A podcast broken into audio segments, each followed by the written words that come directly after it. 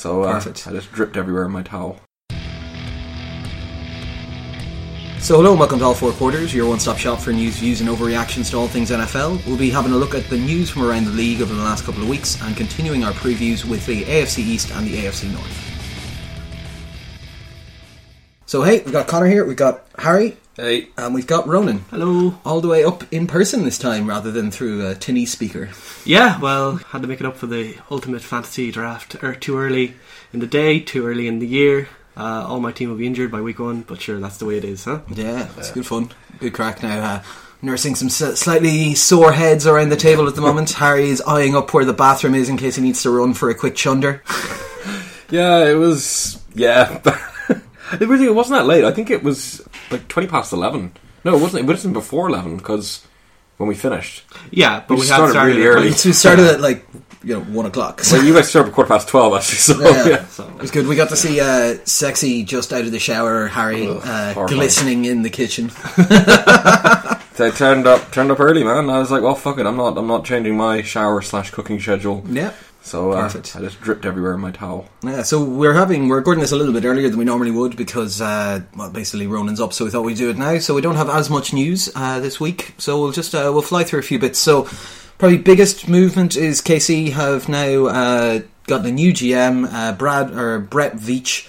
An internal candidate has been working there for a while. He's, uh, I think, worked with Andy Reid previously in Philadelphia. Good relationship there uh, with him. He seems to be the kind of the expected internal candidate to be taking it no re- major surprises. Really, uh, he'll be reporting directly to the CEO Clark Hunt, uh, which could be a mitigation of trying to avoid issues that happened with the previous GMs, or could just be how he likes to do things. Who knows? Uh, so, what do you reckon about this, lads? Is there like it's a bit kind of uh, redundant almost, given that they've already done the draft and everything. That this is more going to be a doing the cut down of the roster rather than picking anything for growth. And next year they don't have a first round pick, so he's got an easier job. do you, any any thoughts on this guy? Do you know anything about him?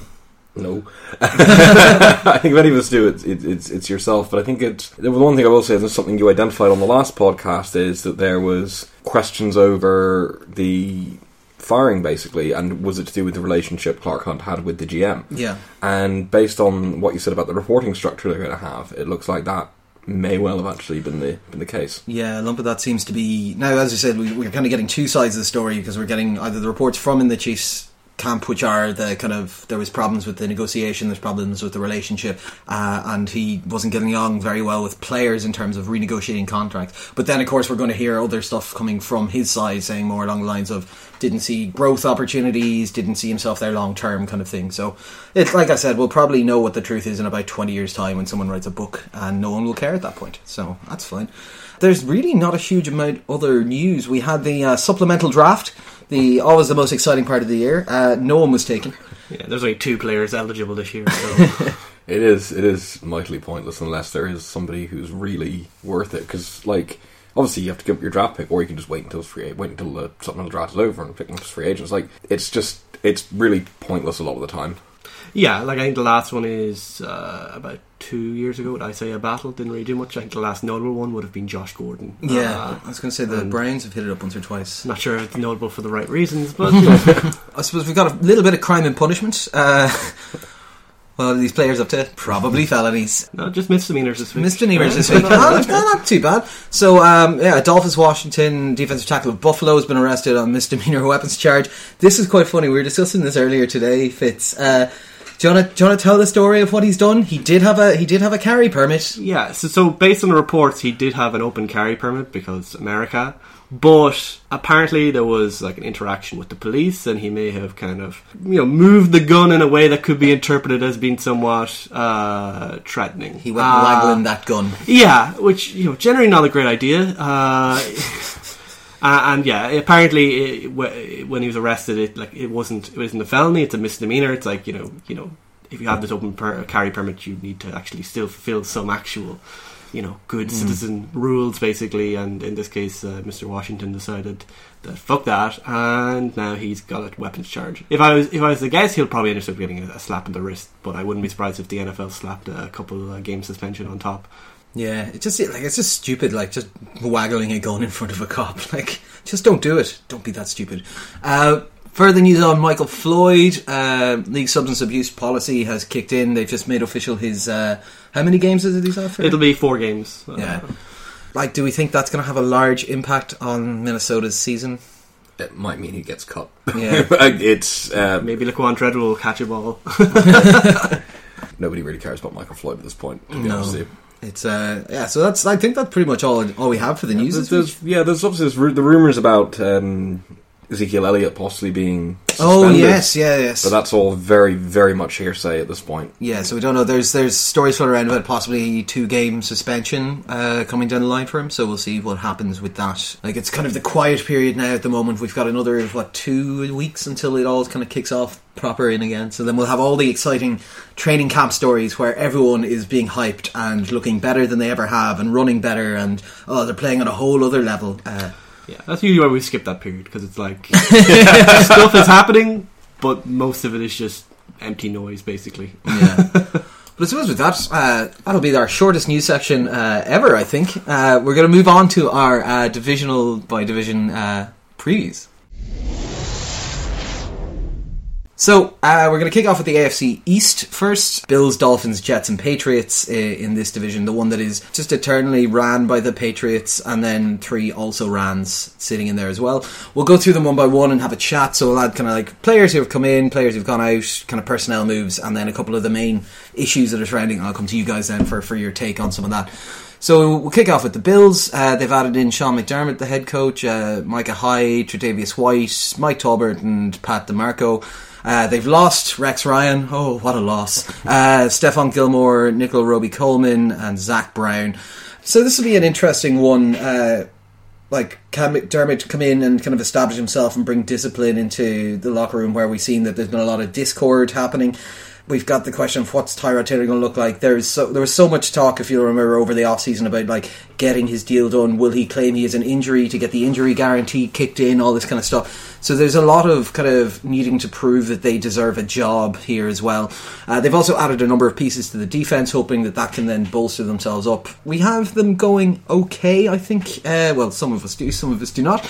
Uh, what do we reckon? I suppose Fitz. I'll come to you first on this. What do you think is the biggest issue facing these guys going into the season outside of the Patriots are in their division? Yeah, well, that that is the major problem. But like, I think if I'm looking at this team, the biggest issue that they have is that I think the secondary uh, they lose Steve Stephon Gilmore, they lose Robey-Coleman, who was like their nickel back, and they brought in Micah Hyde, who was who's a good flex player that in New England that they brought in, and he did pretty well. And then Green they Bay. bring what Green Bay. yeah, sorry, Green Bay. They bring in Tre'Davious White, uh, rookie, fairly he- uh, fairly highly uh, rated first round, but like if they can't stop the pass, that's going to be a problem, particularly against the Patriots, particularly against the high Howard offenses in the league.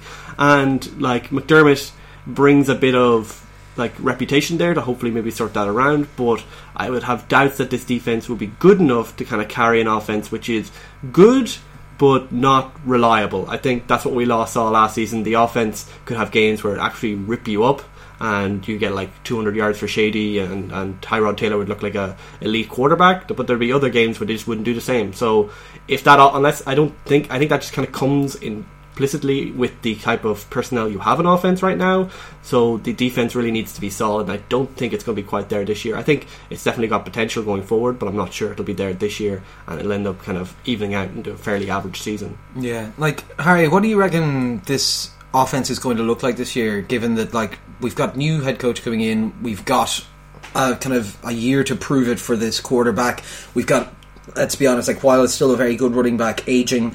Like this is a scenario where we need to have a have a look at how we think this offense will actually be able to perform. What do you reckon? Well, yeah, um, I don't know. Like you say that Shady's aging, he's 29, 30 now, but he hasn't really shown that he's been slowing down. Obviously, he's been having a lot of, you know, he's had his injury woes recently, but uh, he was still And is fighting. Yeah, well, I'm, look, the guy's mental, but uh, like when you look at how he performed last season when he was healthy, there's no indication that he was slowing down. So until we see something that indicates basically on the field that that is.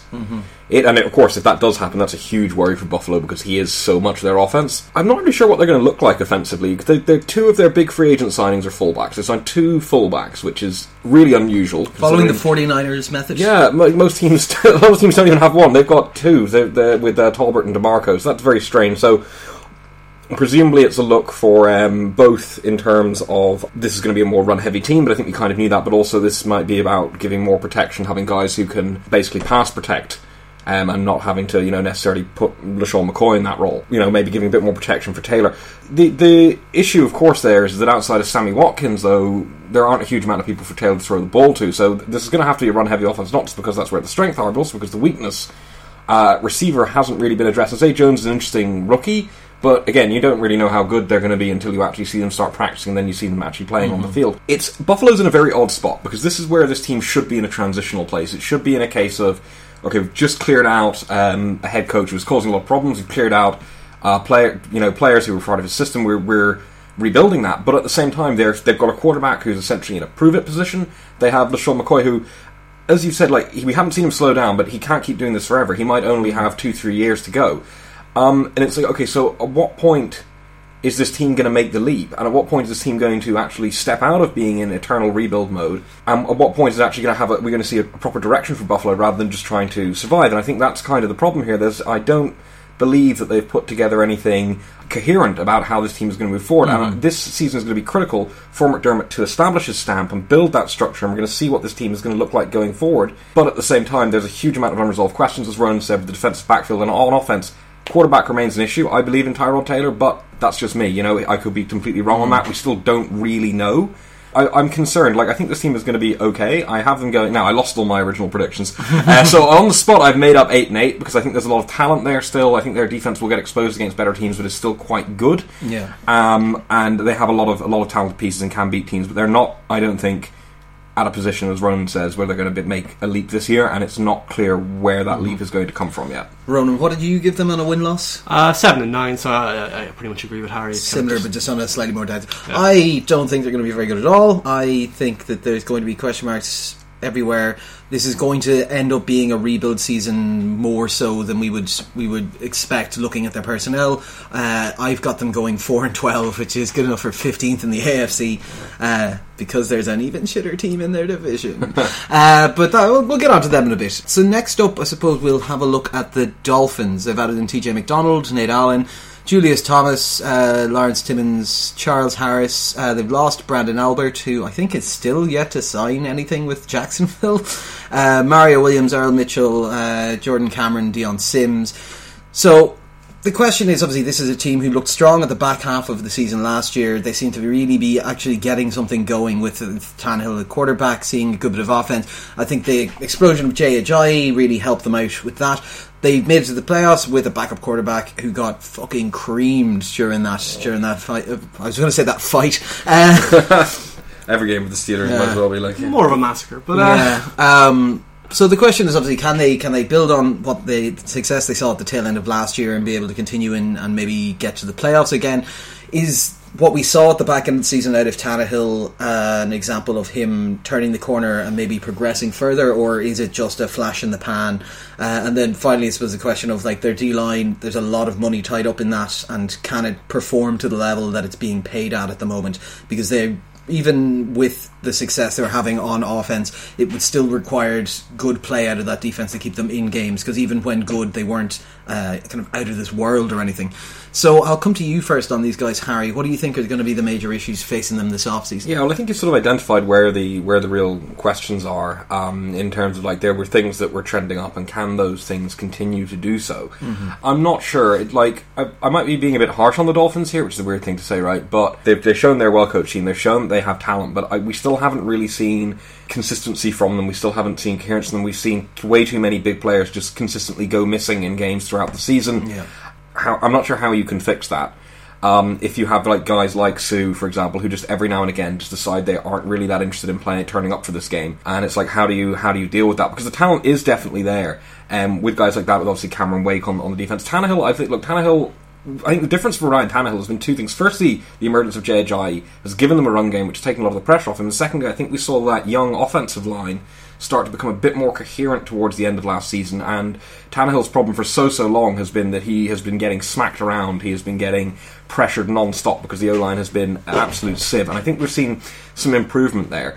But I don't know where Miami's next step comes from. I don't know what takes them from being a good team who can give teams trouble to being a team who can get to the playoffs and then actually, A, get to the playoffs and then B, actually compete with the top tier teams in the AFC. Because I, I, don't think they're at that level. I think they're, there are too many spots where they have individual talent. Um, like, for example, in the defensive backs, you've got guys like, like Reshad Jones, whatever, but it's like, where's the overall unit? Where is the, is, mm-hmm. is their talent in the field? I think it's too much of it's tied up in individual players who can provide brilliance, but against well coached, well organized teams are going to come up short. So I think this is going to be a, a, a solid year. I think there's going to be more positives to take from it, but I think the team is still going to need to really add, particularly depth, mm-hmm. realistically, before this can become a team that, that moves forward and starts perhaps challenging New England. Uh, I have them going 9 7. I think JJ is a great player. I think Ryan Tannehill's development is real. I don't think he's ever going to be an elite quarterback, but I think he's shown that he can be good and run an mm. offense. Uh, but I have too many questions about basically, you know, I, I, I don't think their receiving corps is fantastic outside of Jarvis Landry, mm-hmm. and I think on the defense there's just too many holes that surround the megastars yeah. Uh, that leave this team exposed. No, of course. What about yourself, Ronan? What did you be thinking on this? Do you think that they can break through and get to the playoffs and actually take a shot at it, or is this going to be another kind of wishy-washy, nearly there? Like, like I think that they'll certainly be in that kind of long tail of like uh, mediocre teams that have a wild card aspirations. Uh, if I was to put money on it, I probably would say that they'll end up not getting it just because you know none of the teams in that group probably are more likely. It's just kind of whoever ends up getting a good run with injuries and stuff like that.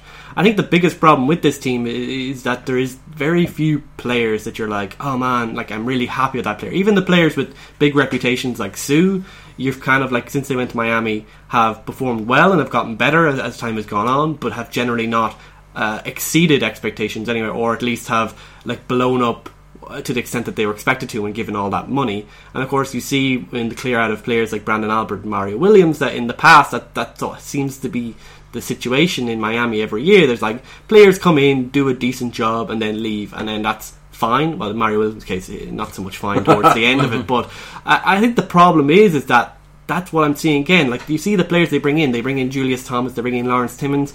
These are fine players. They're grand players, but they're not the type of players which like this will fundamentally give this team the next step up. And in the division, when you're in the same division as the Patriots, that's what you're looking to do. Because as long as you can't, as long as you seem like a team who's always just kind of like put like going on the coattails of the Patriots and looking for a wild card spot, I don't think you're going to create the kind of uh, culture in the team that's going to push you to that next level.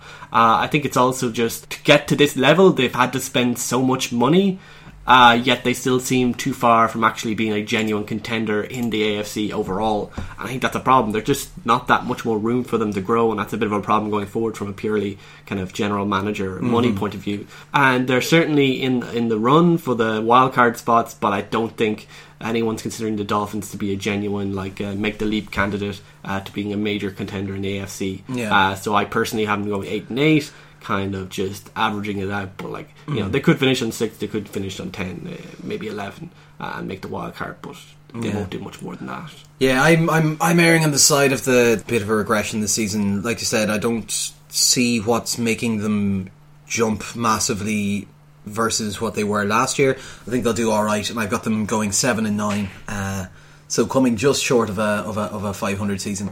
Uh, next up, the greatest football team, uh, the New York Jets. These guys heavy favourites for the Super Bowl this year. uh, they've added in Josh McCown, Jamal Adams, Morris Claiborne, Marcus Maye, and Kelvin Beachum. They've got rid of uh, Fitzmagic, uh, Geno Smith, Marshall Decker, Ryan Clady, Nick Mangold, Darrelle Revis, Calvin Ryan.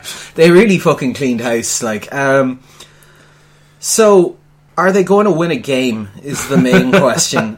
Can they also, how can they just boldface lie to their fans and say, while they're doing all of this, we're not rebuilding, we don't rebuild, that's not how this works, this team will be competitive? Well, it's true, the Jets have never successfully rebuilt their team that's for a long time. True. So, yeah, so obviously the touted as possibly the worst team in the world, uh, like, not a great stable of quarterbacks, wide receivers, running backs, uh, anything really uh, going on there. Uh, they do have some good pieces on the defense, but like I don't know really similar to what we said about the Vikings, like where the fuck are points going to come from uh, in this team. So I suppose I'll come to you first on this, Ronan. Will the Jets win a game? On the balance, probably they'll probably win one game or maybe two. Uh, you know, even even like you know, we had the Christmas miracle last year where Cleveland managed to win a game despite that team going through a similar process.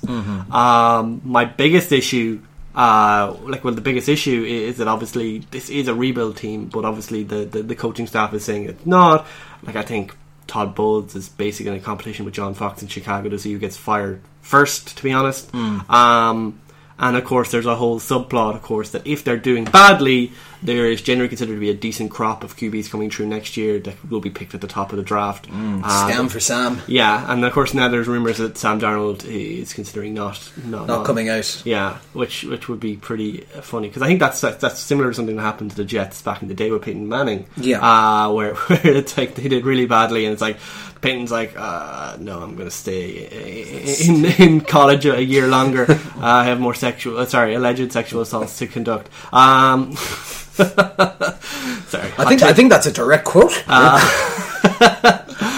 Ah, I have to get some pizza or something like that. Uh, Papa John told me. But um, look, uh, like it's a terrible team. There's things all, all about it, but I think the worst thing that will be about this team is at the quarterback position.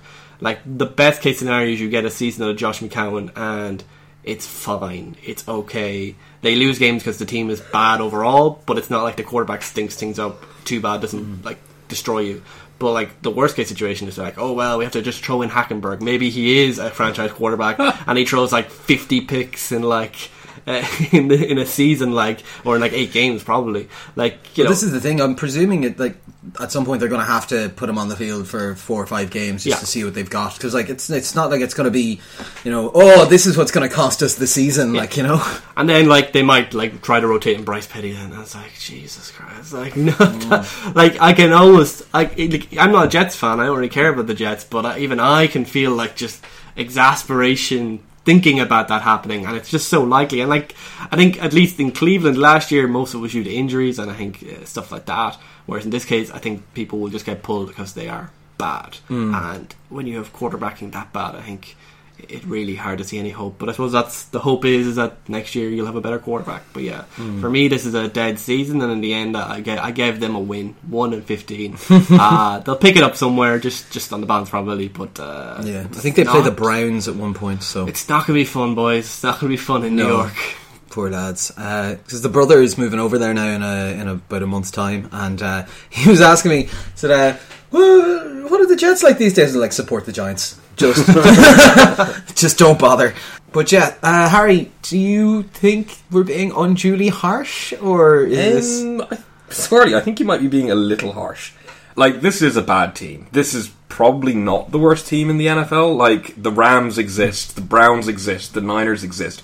I don't think you can point to them and say the Jets are. I don't think you can point to the Jets and say they're definitely better than these guys. But I don't think you can point to the Jets and say they're definitively worse than these guys. There's quite a few really, really bad teams right now, and this is definitely one of them. But I don't think they're like far away the worst.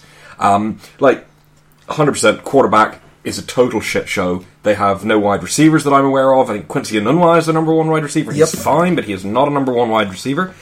And this team will be bad. This team will suck. But like, to, let's be honest.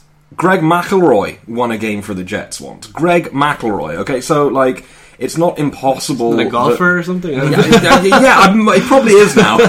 it was, I think the score was seven points to six against the Arizona Cardinals. It was one of the worst games ever. But that's the point. The Jets' defense is good enough that they're going to find themselves in some of these like worst games ever with the likes of the Browns.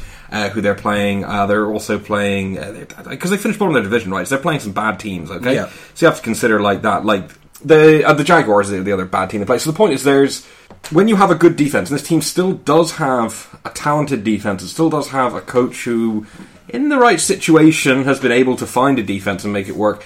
I don't think they're going to only win one game. I ha- think they'll win three games. Uh, looking at their schedule, I'm not sure which games they're going to be. To be honest with you, I'm just trying to make excuses now.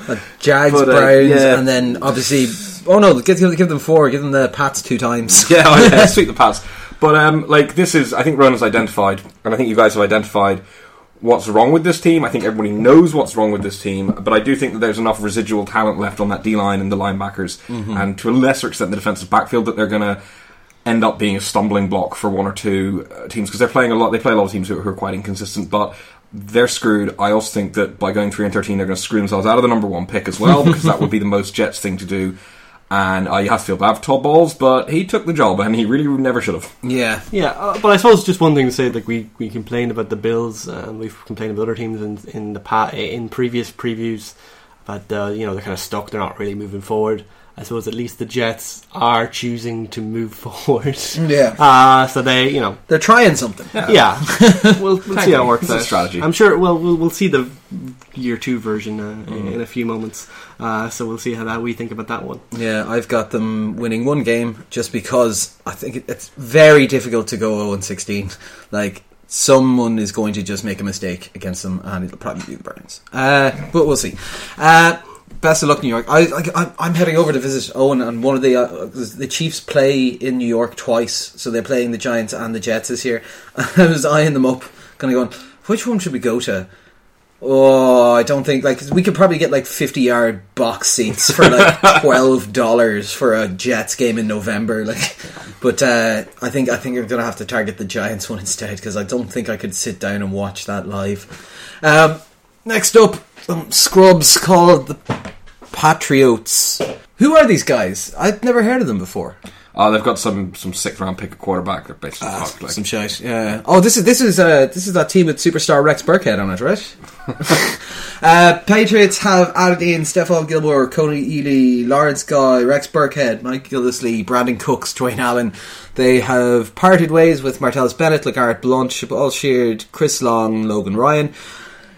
Yeah, these guys are like bookies heavy favourites to win the Super Bowl again. They're considered the best team in the NFL. They've got a superstar quarterback, excellent head coach combo. They've now also finally got some incredible looking weapons to put around. They've got about 26 people competing to catch balls and run, so they've they've, they've got plenty of depth. So, can Bill Belichick repeat again? I th- I heard he's renamed his boat. But uh, but yeah, so like the question is obviously can he work his magic? These they've got a lot of new pieces coming in on the defense. Uh, they're currently trying to like. There's a lot of question marks over what's happening with uh, Jimmy Garoppolo. Uh, he looked good the brief bit of time we saw him last year. They wanted to keep him on. They haven't traded him as many were expecting. The Browns to pay them three first round picks for him or whatever. I'll, I'll start with you on this, Harry, because they are your guys. Um, the best team in the NFL, like who can who can actually challenge them? Yeah, well, they are the best team in the NFL. Uh, I mean, that's been consistent really year after year. Of course, as we always say, in the playoffs, once you get to the playoffs, and the Patriots are, barring something catastrophic happening, going to go to the playoffs. You never know what will happen there. There's always one game, fine margins, etc., etc. We've seen we've seen it happen before, where they've lost to teams who they really, really should have beaten. But you have to feel good as a Pats fan uh, going into this season. Like the key, the key, the key pieces are still intact yeah, we've lost some perhaps useful players, but we've got in replacements like, yeah, Logan Ryan is a decent cornerback, Stephon Gilmore is an upgrade. Like, Martellus Bennett, okay, yeah, Dwayne Allen is a downgrade, perhaps, but Allen's still a very fine player, and if Gronk stays healthy, it really won't matter that much. The, the, the one thing that was a bit unusual, because a lot of it is very much kind of like for like, the, the Gilmore signing was a little, a li- that did seem a little surprising, uh, but at the time it looked like Malcolm Butler was going to leave now. With him staying, that's a really, really terrifyingly good 1 2 uh, corner. And um, the other thing is the trading of a first round pick for Brandin Cooks, which is unusual. Obviously, teams tend not to do it, but I suppose the logic being, well, look, if we're going to take first round on, we don't really like anybody, we might as well spend it on a proven player who we do like. It's a bit weird given the state of that receiving corps. Like, as you said, there's so many options. Spending a first rounder on a guy who is probably just going to end up being another part of that machine, and I don't expect we'll put up transcendental numbers. Um, is a little strange, but at the end of the day, every single time I've questioned Bill Belichick, I have been wrong. So I've just sort of stopped doing it. um, this is talent wise, this is the best team, barring you know Brady imploding, and even then, we know Garoppolo can be good. Um, it's very very difficult to see how New England don't go to the Super Bowl, basically, Yeah. uh, based on talent alone. Obviously, there are things that can trip them up in the playoffs, but I think they have to be the favourites to win the Super Bowl. They're going to easily win this division. I have them going uh, fourteen and two. Very good. Um, good for and first overall. Ve- absolutely, and it was to be honest very difficult to find games that they could lose. Um, they do have some tough opponents, but looking at it, you're like this. This is a team that looks as strong as it did last season. Yeah. Uh, what do you reckon, Fitz? Is this just uh, him being locked into the system? He's just he can't can't imagine life without Bill, or is his team as good as we're discussing? yeah, I think it, it's probably as good as we're discussing. I think if you if you're looking at Super Bowl favorites, you have to take the Patriots right now uh, from across the NFL, AFC or NFC. Um, it's interesting. Like I think like if you're looking for weak points, if you're like really trying to dig through, like they bring in Kony Ealy and Lawrence Guy, they lose Jabaal Shear and Chris Long. Like they may or may not be considered upgrades, but obviously you're trying to retool that pass rush. Obviously, but like to be fair, like they won the Super Bowl while also getting rid of Jamie Collins and Chandler Jones, who were two elite pass rushers that they basically found to be surplus to requirements, which kind of tell. And like I think that makes sense because the New England Patriots defensive system is more like a bend don't break type defense. Doesn't really require you to get to the quarterback uh, quickly, I suppose I should say, but that you kind of get that by having like suffocating coverage and stuff. Like I think with Stephon Gilmore, you have a, an interesting one-two punch, and at the same time, in that classic Belichickian way, uh, you have leverage now over Malcolm Butler going forward. Like I think, like for me personally, it wasn't as much about getting Stephon Gilmore to replace Malcolm Butler, but that it gave them a huge amount of leverage short term over him. Uh, that basically meant he was kind of screwed. it's like because, like you know, the only leverage a player has is that they're not replaceable, and he was just being replaced.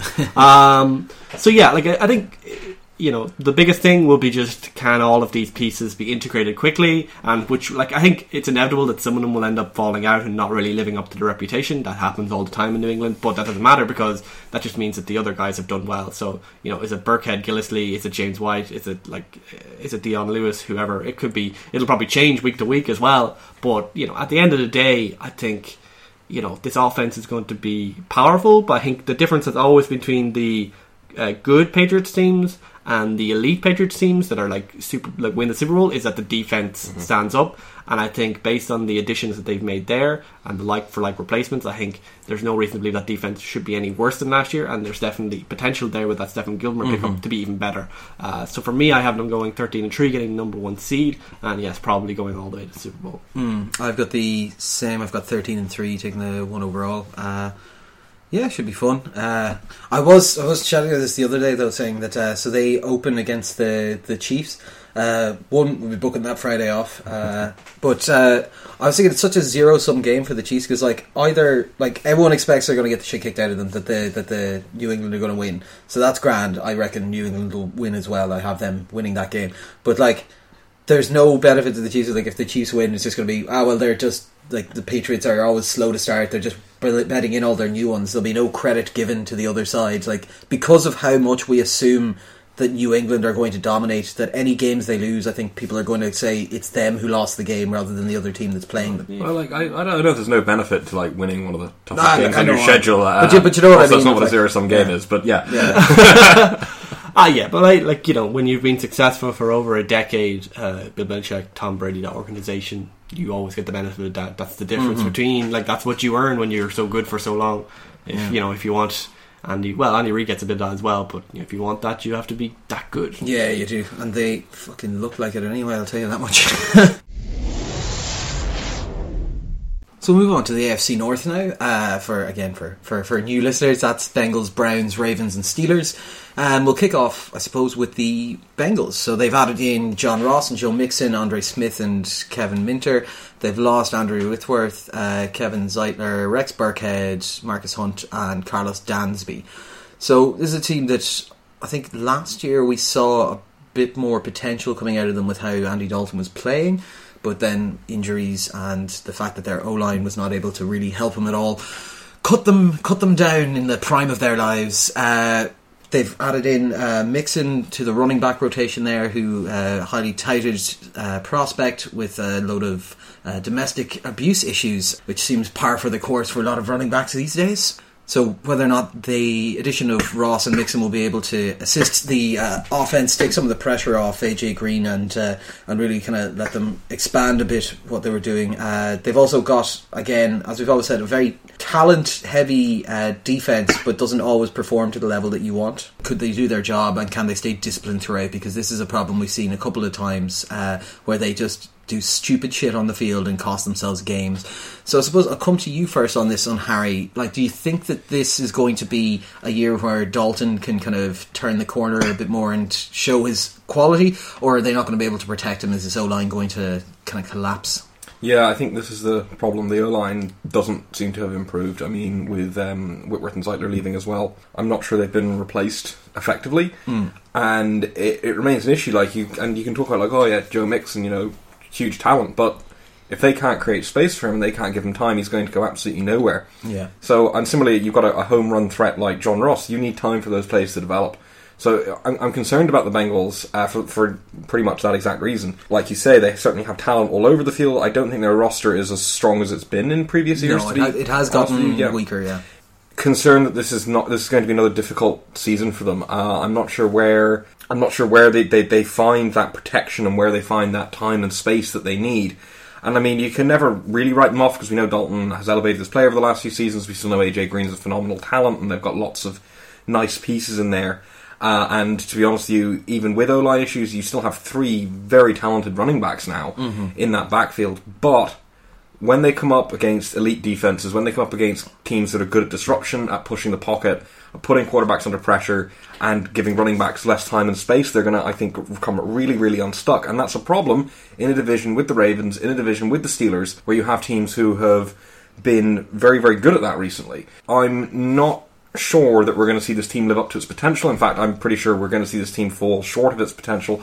I have them going seven and nine. I think they're definitely good enough to win against teams who are around their level or worse. But I think against better teams, they're going to come unstuck and they're going to lose games that they shouldn't lose simply because they're not going to be able to protect Dalton. And if he gets hurt, um, their backups can do a job but can't win games against good teams. Yeah. So you've got them going seven and nine. Uh, what about yourself, Ronan? What do you think? Yeah, it, it- like it, it kind of feels like last season they stalled out, like because they'd had that long run of making the playoffs, and of course, mm-hmm. infamously not being able to win a game in the playoffs. That run of success or that run of reliability was built on having loads of talent, like very talent rich throughout the roster. And there was definitely a feel that I think there was. We made predictions several times, or we would have made predictions several times, where it's like, well, this is the year where it finally falls off. And last year was actually the year that happened. So now is the year that we'll actually find out whether Marvin Lewis uh, and Andy Dalton have the leadership capacity to really pull this team up. Because this is a team that like has had a bad season. They've made some changes. They've added some like talented players. But I think this year is all about establishing that there's someone in charge of this team. Because I think so many times last Eve when you were watching a Bengals game, they get behind or, or they be slightly ahead, but you just wouldn't trust them. Um, and of course, that's something that in the play we associate with them in the playoffs, regardless. But it's just like there's something about the Bengals last season that just made you feel that they didn't really know how to win anymore. And that if your quarterback isn't the one making that happen, if your coach isn't the one making that happen, then who is supposed to be doing that? And like maybe it's should be that defense, but that defense is full of uh, for lack of a better term, crazy people uh, who really shouldn't be on a football field, if I'm perfectly honest. Uh, so it's not coming from the defense because the defense is far too wild and undisciplined, and there's I have no reason, real reason to believe that Marvin Lewis will change that. Personally, it just seems like a team that kind of had a good run, but never made that step up to kind of like push up, and then eventually that kind of stagnation seems to have caught up with them. And I think there's no reason to believe that the players that they brought in bring the kind of leadership which will turn that around. Even though they'll be exciting, even though they might make some more exciting plays, I don't think they're the type of players who will change the character of it. And then I think the pressure on Marvin Lewis will ratchet up one more level uh, this season, maybe even to the level of being of being fired. So for me personally, I'm going seven and nine. I think, as Harry says, there's far too much talent that they won't win games. But I think I just don't like the feel of the Bengals right now. I know it's a very soft, like kind of weird thing to say, but there was something about that team last year that I just don't think has been resolved, and, and it's going to kind of fester on for another year. Yeah, like I'm with you guys a lot on that. I think it'll be interesting to see with the addition of like Joe Mixon and then them potentially having kind of a go-to three down back if he can take that role type thing. Whether or not they can start to change their identity at the moment towards a more kind of hard nosed kind of run the ball type thing, which could show some benefit. But as we said, like with the holes that are sitting on that offensive line, I don't think it's going to be that successful for them this year. But I can see them trying to move into that system. I have them going six and ten because I think it doesn't bed in particularly well or particularly easily for them. Uh, but it might then help them the following year if they can then say, right, this is what we're good at. We can build on this. Uh, but at the moment, it is that thing if they just seem very kind of vanilla like they'll do all right, but they're not great kind of kind of entity. Uh, next up are the Browns. Uh, They've added in Brock Osweiler in that superstar trade they made. Uh, DeShone Kizer, Kenny Britt, Myles Garrett, Jabril Peppers, Kevin Zeitler, and JC Tretter. They have uh, lost Josh McCown, RG3, Terrelle Pryor, and uh, Gary Barnidge. I suppose the, the obvious questions are who's going to be playing quarterback for them. Uh, they were initially talking about just cutting Brock Osweiler. Now they're shouting on about him looking really good at OTAs and stuff like that. What will we see from the defense on this? They've now added some pieces. It could be quite nice. I don't know if it's quite up to that level. And these even though this is perennially a very poor team, I think they're entering the season with the highest rated offensive line according to like Pro Football Focus and a lump of those ones. In theory, if one of these quarterbacks is to step in, they're in the best situation they can be to be able to, to grow and not basically have a David Carr style execution over the uh, over the first year or two of them playing. So I'll come to you on this, Ronan. What do you reckon this offense is going to look like uh, throughout the season? And do you think it's probably going to maybe be a different one in week one from week five? Like I do. Yeah, like, like, like the biggest problem with, with, with kind of mapping out the offense here is that we don't know who's going to be playing quarterback. Um, you have Brock Osweiler, you have DeShone Kizer, who they rate like they, they drafted in the second round. They have Cody Kessler, who was probably the, the, the one who actually got the most time last season uh, in Cleveland, which isn't saying much considering they had like five or six quarterbacks throughout the entire season. Um, but I think what's good is that they've got rid of Josh McCown, who's a patch. I don't think uh, it's not really great. Uh, like it, once you've gone, like that's fine for the first year, but you want to get rid of over that as quickly as possible. And they've given up on the RG3 experiment, which uh, very much uh, welcome. Um, I think like the addition of Zeitler in particular is a huge boon, uh, and obviously they gave a, a, major extension to Bitonio, so he won't be going anywhere. So I think you know with Joe Thomas there, uh, and if Tretter can be a decent centre, then that is a really good offensive line. So there's no reason that a quarterback can't do okay or do pretty well. But I think the bigger question, of course, that people will be asking in Cleveland is: Are any of the quarterbacks actually the one that you want to go forward when we were talking about going to the next step? Of the ones on the roster right now, the only one I would consider to be potentially that is DeShone Kizer. Yeah. Like he was very highly rated coming into his final season in college. Uh, his final season ended up being a bit of a, a bit a bit bit bit bit under, under, underwhelming to be honest.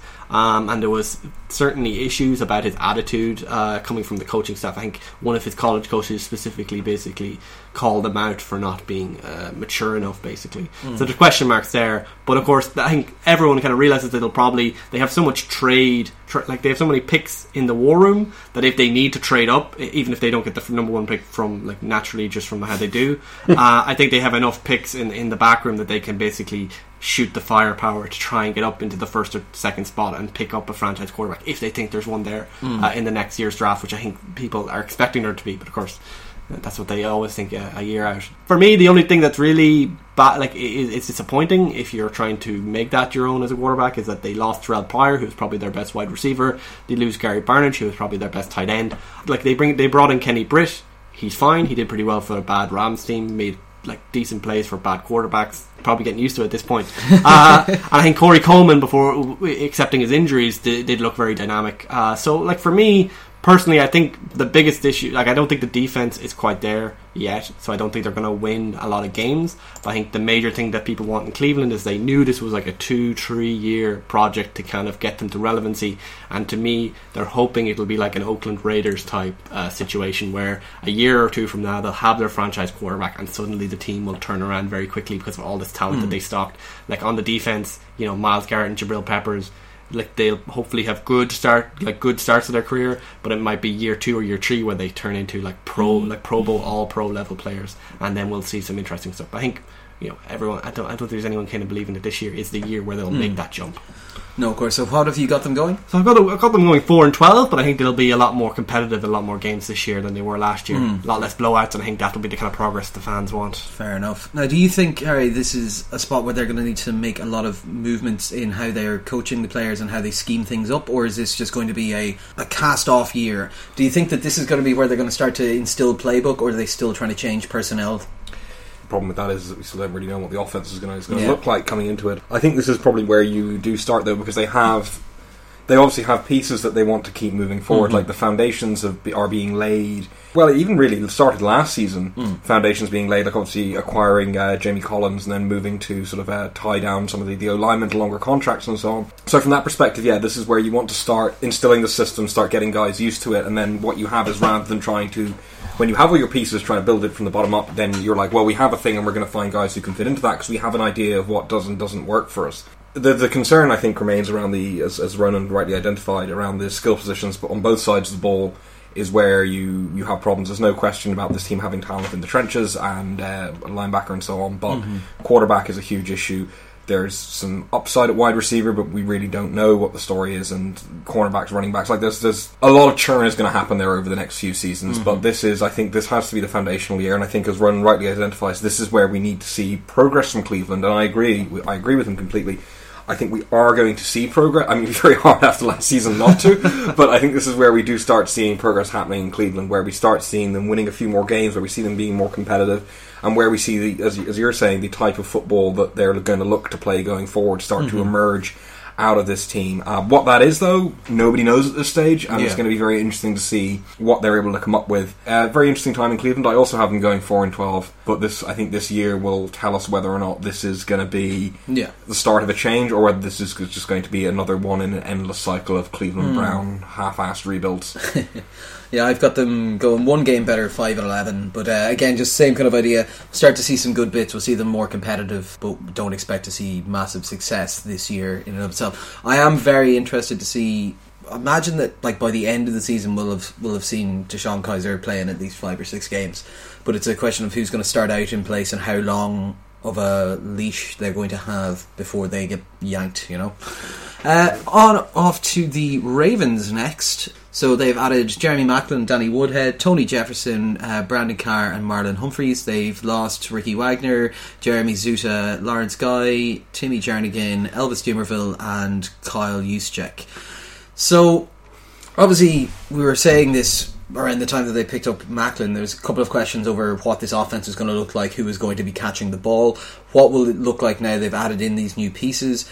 They've got a kind of fairly younger kind of defensive group there, and what what are they going to look like? They had a couple of very strong performances uh, last season, but can they build on that? And uh, finally, will the O line be able to hold up with all the the pieces that have now kind of fallen away from them? Uh, like Flacco is a chap that needs protection. Whether or not this team can actually provide that to him.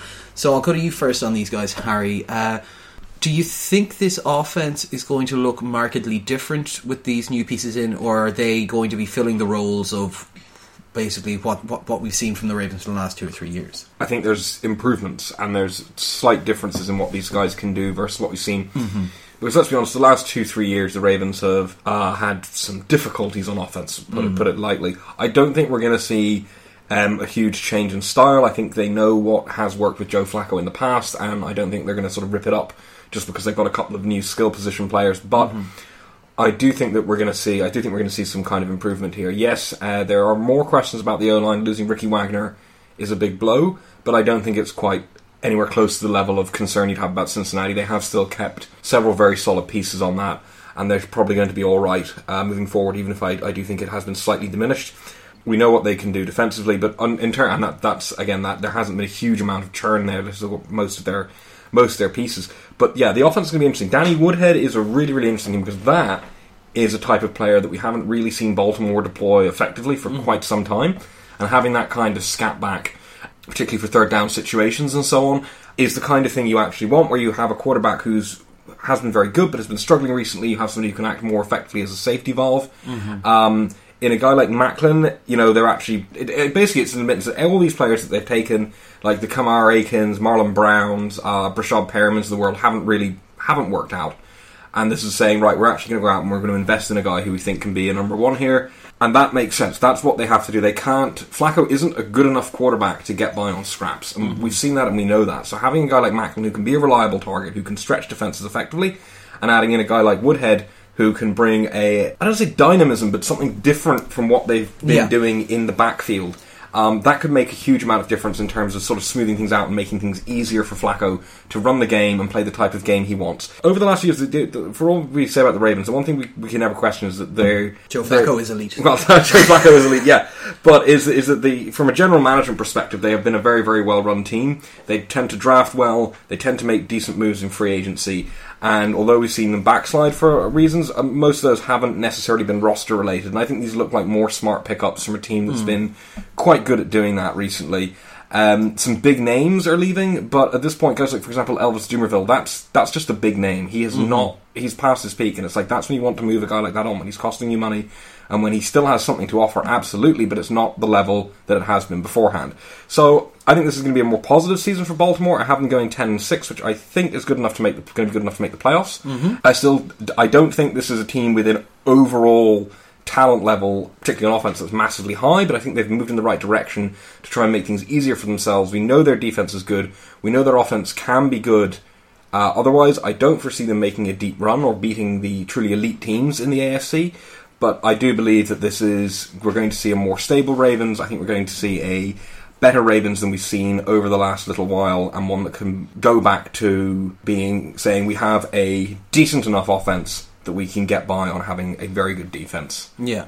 So, what do you think, Ronan? Do you reckon that they're going to be able to, to, to mask over the, the, the deficiencies that they've had on offense recently, or do you think that this is a team that's going to start backsliding? Uh, that their maybe window is closed entirely on what they're currently doing offensively? as Harry points out, I think like the co- it's a well-run organization, and I think that always gives them a chance. But I think the problem is is that over the last like since they won the Super Bowl, basically, there's been a slow but but perceptible change in the identity of this team, and I think it accelerated to a certain extent in this off season between that traditional Ravens approach, hard nosed, kind of like trench driven approach, and the changes that they made this year are much more skill driven, much more uh, about kind of opening up the playbook, hopefully trying to create a bit more skill set. I think I'm very excited to see what they get out of Tony Jefferson and Marlon Humphrey. Uh, early indications of Tony Jefferson in particular have been uh, have very high, uh, and him and uh, who's the other safety? Eric Weddle. Eric Weddle could be uh, a really good uh, safety pairing there. If like if Eric Weddle continues to play at the level he was last season, that could be a really scary thing. But that, like, like, it's kind of different because like that defensive line continues to get older year after year. Like Terrell Suggs, these kind of players are getting a bit older, and they've never really found uh, the replacements, uh, with the exception of their nose tackle.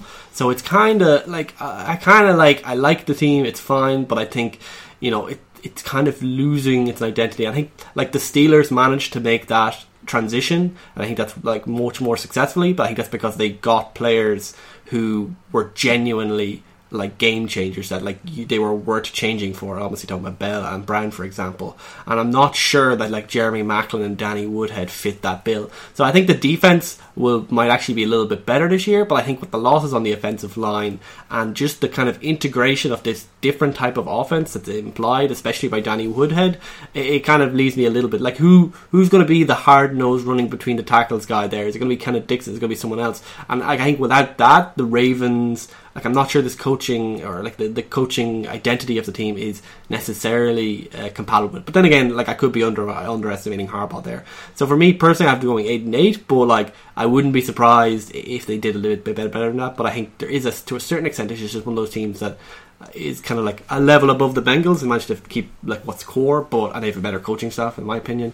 Uh, but there's just yeah, I think they're just to a certain extent they're just going to continue treading water and kind of being competitive, but never really reaching the same kind of heights they'd had to, to win the Super Bowl uh, those years several years ago. Yeah, I have them going ten and six, uh, and actually I have that having them uh, win the division at ten and six. Uh, the Steelers also on ten and six, but the guys winning the uh, the fuck what's the term the tiebreaker um, at a five and one divisional record versus a four and two divisional record. There are question marks around this team. Uh, I'm with you 100 percent on that. I think they need to figure out who is going to be that kind of big bodied back through the tackles, but I, I have a feeling that they're going to be able to figure that out. Uh, I like the addition of Maclin a lot. I like the addition of Woodhead a lot. I think they've got strong pieces on defense, and we saw them like run a lot of games closer than maybe their their final numbers last year would suggest, and I think that I've I, I think that they're going to be improved on both offense and defense. So I'm expecting them to make a little bit of a jump. Still not probably competing. They're not going to be able to take out the Pats or anything, but uh, they do tend to play them very uh, very closely. Uh, so we'll see. Now on to our last team for the AFC North, the Steelers. They've added T.J. Watt, uh, Cody Sen- Sensible. Yeah. It's uh, I, I that's a tough surname. rubbish is fine. Yeah, he was, he was at the Rams, wasn't he?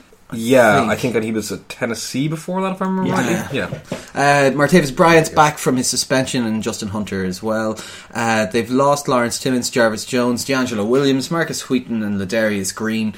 There's a couple of questions here. They've got a tag placed on Bell. They're apparently in discussions about about paying him, but whether that'll happen or not, we don't know. So we'll have to see what, excuse me, how Bell performs under the tag. Whether he's happy with it, whether they will actually try and minimise his role a little bit, or how how they'll use him basically whether they think he's just going to be a one year before he's gone to someone else.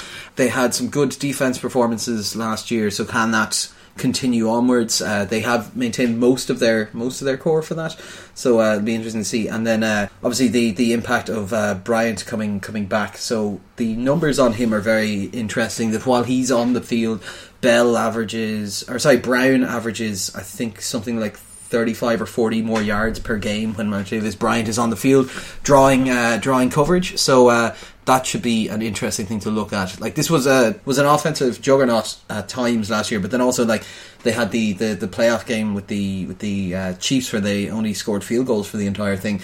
So it can be boom or bust for them depending on how they play. I'm going to come to you first on this one, Ronan. Like, do you think this is a team that's going to perform as well on offense as it did last year, or do you think they're going to fall backwards a little bit?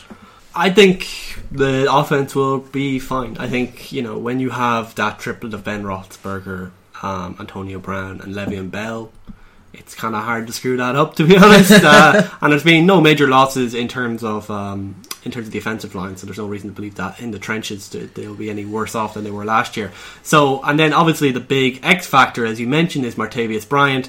Like uh, he has his you know idiosyncratic, idiosyncratic nature, but there's no denying that if you're talking about one of the elite deep threats in the league, Martavis Bryant is one of those. And he's not like one of the smaller ones like DeSean Jackson. He's actually a bit of a beast as well. It's just he's kind of one of those players that makes defensive backs retreat uh, a few yards more, and I think that can make all the difference. Um, like there are question marks on, on the offense, like for example, who's going to play behind uh, play behind Bell, and tight end is very thin right now. I think Jesse James is their tight end one. That's not really uh, we're talking good. I think like I had them mocked uh, tight end in our fan, like in our in our mock draft uh, a few months ago, but. Uh, but specifically because I think like they're really bad at tight end right now. But like uh, within that within that offense, tight ends have never really been emphasized. Like we expected Ladarius Green to do stuff for a while and never really uh, did anything. Uh, like they like the tight ends that they've generally had success with weren't kind of pass catching tight ends. They were more like you know gritty gritty uh, working class blue collar tight ends who like caught the ball and then would like take five years to get to the end zone. That's kind of what they went and they tried something with a more Joker type thing, but it didn't really work out. But I like I think yeah, like this offense, it's really really really good.